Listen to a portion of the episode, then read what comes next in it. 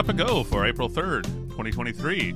Keep up to date with the important happenings in the Go community in just 15 minutes per week. I'm your co host, Jonathan Hall. And I'm your co host, Shay Nehmad. What's up, Jonathan? Hey, happy April Fool's Day. Listen to any good music recently? You know, I heard some silence. that was um, that was a thing. It will be in the show notes. Yeah. um, I've had some uh, a pretty uneventful April Fool's Day here in Israel because uh, every day is becoming more uh, impossible to understand. Uh, that the April Fool jokes are were you know more relaxed than the actual stuff that was going on. Yeah. But I have my coffee, as you can uh, hear. This is Yeah. the spoon. Um, but let's start talking about the news. Yes, let's do that. talking about coffee. So, uh, urgent news. The first one is Go 120.3 and 119.8 are coming tomorrow. And looking at the at the Google groups, secret private security fixes. So the CVEs are not public yet, but there are some security vulnerabilities. Make sure that uh, tomorrow you you know set up a reminder and upgrade the minor patch. One thing that I found cool was looking at the GitHub issue for that is that the Gopher bot you can tag it and and tell it please open backport issues, and then it automatically opens backport issues. So the team remembers to backport the fixes to old versions of Go as well, uh, which is just a super great development process. It's pretty slick. Yep. Uh, what else is uh, is happening now? Really big news over the weekend on Saturday. Go has announced support for Morse code in the compiler. Finally, Yes. finally, I've been waiting so long. I've rolled out my own Morse code support. You know, for every project you get to, you have to set up like the tests and Yeah, it's it's been a manual process forever, but now finally it will be it'll be part of the Go, Go tool chain. So that that was the uh, April Fool's article from TechCrunch about Go uh, on Saturday. The link in the show notes if you're interested in having a laugh about that. uh, any conferences coming up. Yeah, so we've talked about it before, but it's coming up pretty quickly, so it's worth mentioning uh, at least one last time. Uh, Conf 42 Golang is coming on April 20th. It is an online conference. Speakers have been announced, uh, so you can actually check out and see what the topics are. One thing I'm one talk I'm I'm hyped for and I'm definitely gonna put on my schedule is uh, the Go Yek call uh, talk. Sorry for uh, using Go for automation from someone from it's uh, Robert from Splunk and he's writing. Are you tired of using Bash and make files for automation? How about using Go instead? So this is something uh, I've been actually struggling with uh, in my current company, where I really want to write a lot of scripts. You know, the small things of like go to um, AWS, fetch some databases, make sure what's their state, maybe reset them or stuff like that. I really want to do it in Go. I end up doing it in Bash and lining up a few things together. And I've sort of grown used to it. I'm, uh, I have quite a large, you know, you, you have a few tools, including stuff that is Go based, such as Gum and, and Charmbracelet and, and cool stuff like that that make the scripts look nice. But I really would like to do some automation with Go. So I'm really hyped for this talk. So that's it for hard news this week. Let's talk about uh, discussions and, and proposals because there have been a few of those. One thing that was released for eBit Engine, Ebitengine is, is a game dev engine in Go, which I'm hyped for in theory, but I've never used it and I don't know if it actually works well. um, now has support for Xbox. I don't know if some people are are, are going to make some money out of writing games in Go for Xbox, but if if this is something you want to do, now you can. Wh- which Xbox or Xboxes is this? Isn't just like the classic, right? This is some of the newer newer platforms. I have no idea. I am only playing on PC. Okay. All the console peasants can go Yeah. suck it. Fair enough. All right. So let's talk about mockable times. Yeah. So there's an old issue uh, on the GitHub issue tracker. It, it's only four digits long, so you know it's an old one. Number eight eight six nine. Uh, back filed back in 2014, but it's recently gotten some new attention, and I've been in participating on it a little bit. But it's about adding mockable time support. So you're you're writing a test for a function that depends on time.now or time.after or something like that, and it's really annoying to do that because the time is for some reason constantly changing. So your tests never have the same result. So the idea is, what if we could like mock that and have some sort of clock interface that you could just put in a fixed value, for example, or in more extreme cases, you're doing some sort of highly timing sensitive programming, and you need to do things that happen at you know millisecond uh, intervals, and it's hard to to have that level of, level of control in a test.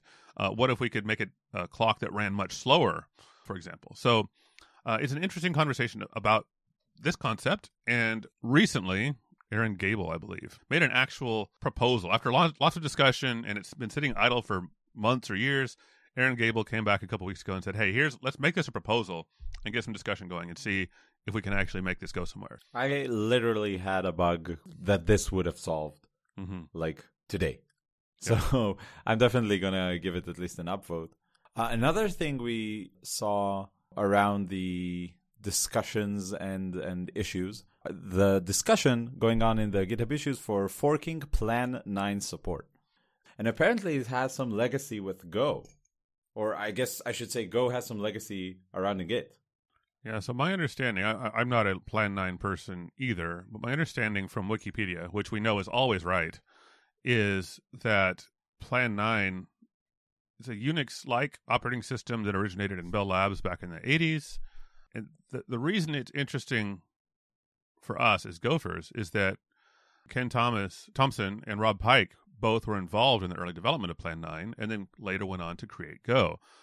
And Plan 9's mascot is eerily similar to the Gopher mascot. It's a little space helmet wearing bunny, uh, illustrated by the same person, Renee French, who created the Gopher. So there, there's there's a, a shared history that Plan 9 and Go have together. And unfortunately, the this latest discussion is basically talking about Plan 9 is sort of stuck in the past. The last release was almost 8 years ago. And trying to support Plan 9 in Go is becoming more difficult. Russ wrote a pretty good post about it, you know, outlining the issues. It does seem to be difficult to line up Go and Plan 9 since you know Go tries to use the intersection of everything that operating systems offer. So what you have in Linux, Windows, and you know the various BSDs, um, but Plan 9 is sort of stuck in the past, and Go can't use advanced features because of it. And seems like there are a ton of like Plan 9 specific issues open, which just seems really really difficult to to work around if it has no financial viability. Uh, someone here on the on the thread, uh, Richard Miller from the UK, uh, wrote something that I found interesting. Uh, Russ wrote that he's partial to Plan 9 and he doesn't want to you know make it a, a fork project but the effort seems disproportionate to the benefit.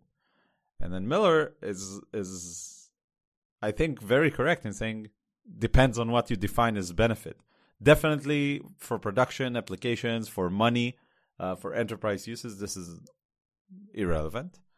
But ha- at least what miller is saying and i actually really agree with him is that if you have a language that, that's supposed to be OS agnostic, having a few outlier operating systems makes a lot of sense. Because otherwise, you you might end up not being able to run Go on these esoteric operating systems and having people move away from Go just because it doesn't support it. You know, it's it's mostly future proofing. Like now it's Plan Nine. What about Plan Ten? You know, it's gonna um, yeah. it's gonna come out in the future the proposal has been added to the proposals uh, weekly review meeting. So I guess we're gonna know if it's uh, which way it's going pretty soon. Indeed. Also in the news related to proposals, one that we've talked about before is the idea of a the context after func function. It's in the likely accept state right now. So if you recall, this is the idea of registering a function that gets called in your context when the context is canceled and I think originally it was called Yeah. I still like on done more. Yeah, yeah. But but uh, I guess the the only reason to call it after func is that it, it clarifies that it happens regardless if the context like is canceled or is closed or is whatever. Yeah. And another uh, proposal we talked about before, but this time a proposal that's probably going to be declined, is improve ergonomics for FMT print-like functions. Alessandro, who gave the proposal, basically analyzed errorfs, printf, println, printf calls in top libraries and tried to find which arguments were passed. Is like percent %v, percent %d, etc., etc., and tried to propose a new way to use FMT print like functions that has better performance mm-hmm. uh, instead of just using percent %v. People didn't like it and basically disagreed that FMT printf should be discouraged over FMT print. This is going to be likely declined. Alessandro just said fair enough and closed it, uh, and I think it was a great proposal from him. And it's it's great that proposals can be declined as well. I think really good work from uh, from everyone involved. And regarding proposals we talked about in the past, uh, if you remember, we talked about a lot about slog. Mm-hmm. Yes, uh, which is structured logging, and that seemed to have uh, caused a spark of a ton of people talking about, oh, let's do slog this, let's do slog that. I've also seen it around, you know, the Golang Weekly and Reddit and, and Twitter. Everybody's taking their own thing that they implemented to do structured logging and trying to get the, the library or trying to get a proposal, uh, which I think just proves this was a, a, good proposal to begin with. Have you seen any specific, uh, you know, slog related proposal you were interested in? Yeah, so so most of the new proposals here are sort of just API semantic things. Uh, not not to say that they're not important. Uh, they don't change the core functionality or add great new features to the logger. Uh, they change function signatures or uh, one of them is to pass uh, value by value instead of by pointer.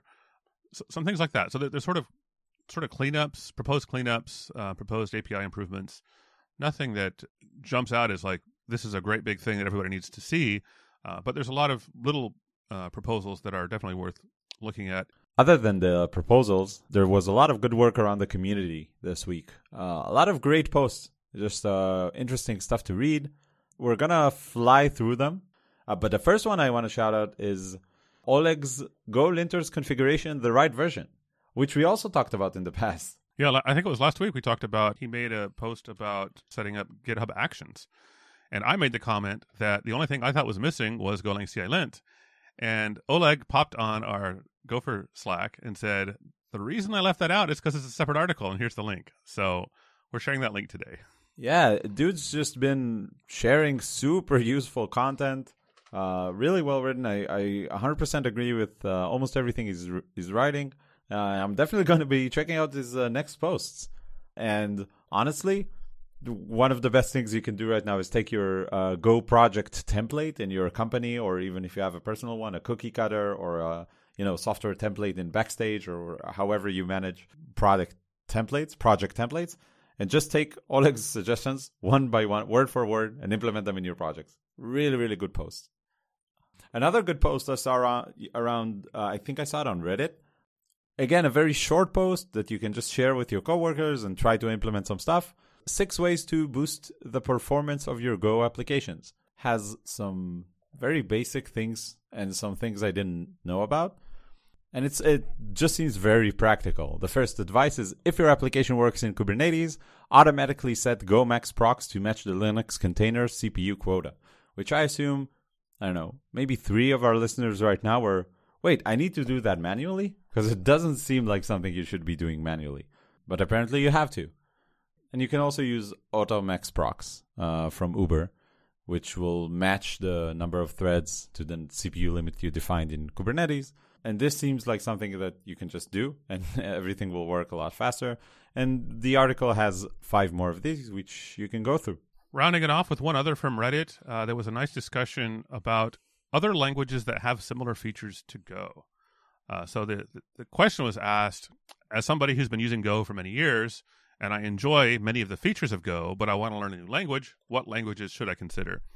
So it's an interesting uh, discussion. Uh, some of the proposals were languages that I haven't heard of, like Odin and Zig. Uh, others that I have heard of, Elixir and Erlang. Uh, and, and there's many others on here. Rust is mentioned. Um, I'm sure that if you if this thread goes on long enough, every language will be mentioned at least once. Haskell's on there, OCaml. But it's interesting to see what people think. Uh, some of these features that people like about Go. Uh, what are other languages that have similar features? Yeah, it's interesting to to see you know which languages are mentioned and and people like. I think Erlang has been one a lot of people talked to me about in the past, and I never touched it. So this might be a a good opportunity. Well, we're running long, so we'll close it out on that note today. Uh, we do have some more stories. We'll save them for another week. And thank you all for listening. We'll meet up not next week because next week we are taking a, a hiatus for uh, Passover. Yes. So we'll see you all in two weeks. Great. Until then. Bye.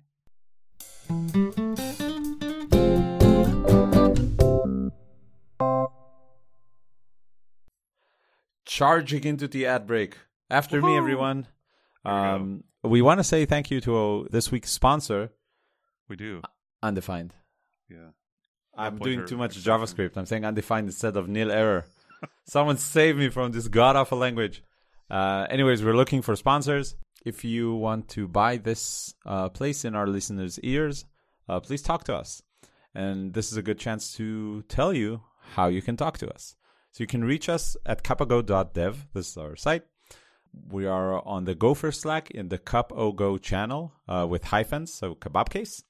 And you can email us at news at cupogo.dev. That is news at cupogo.dev. Uh, so a few notes for this week. We put up a poll about merch. If you want to buy merch, a coffee cup or a shirt or a hoodie. Um, Or a bow tie. That's what I want. oh, that would be cool. Yeah. Actually, the best swag from conferences, at least, is always socks. Just Yeah. because it's so practical. They're Um, usually cheap socks. Then they, they wear holes quickly, in my experience. yeah, but th- that But they, they are practical for a time. Yeah.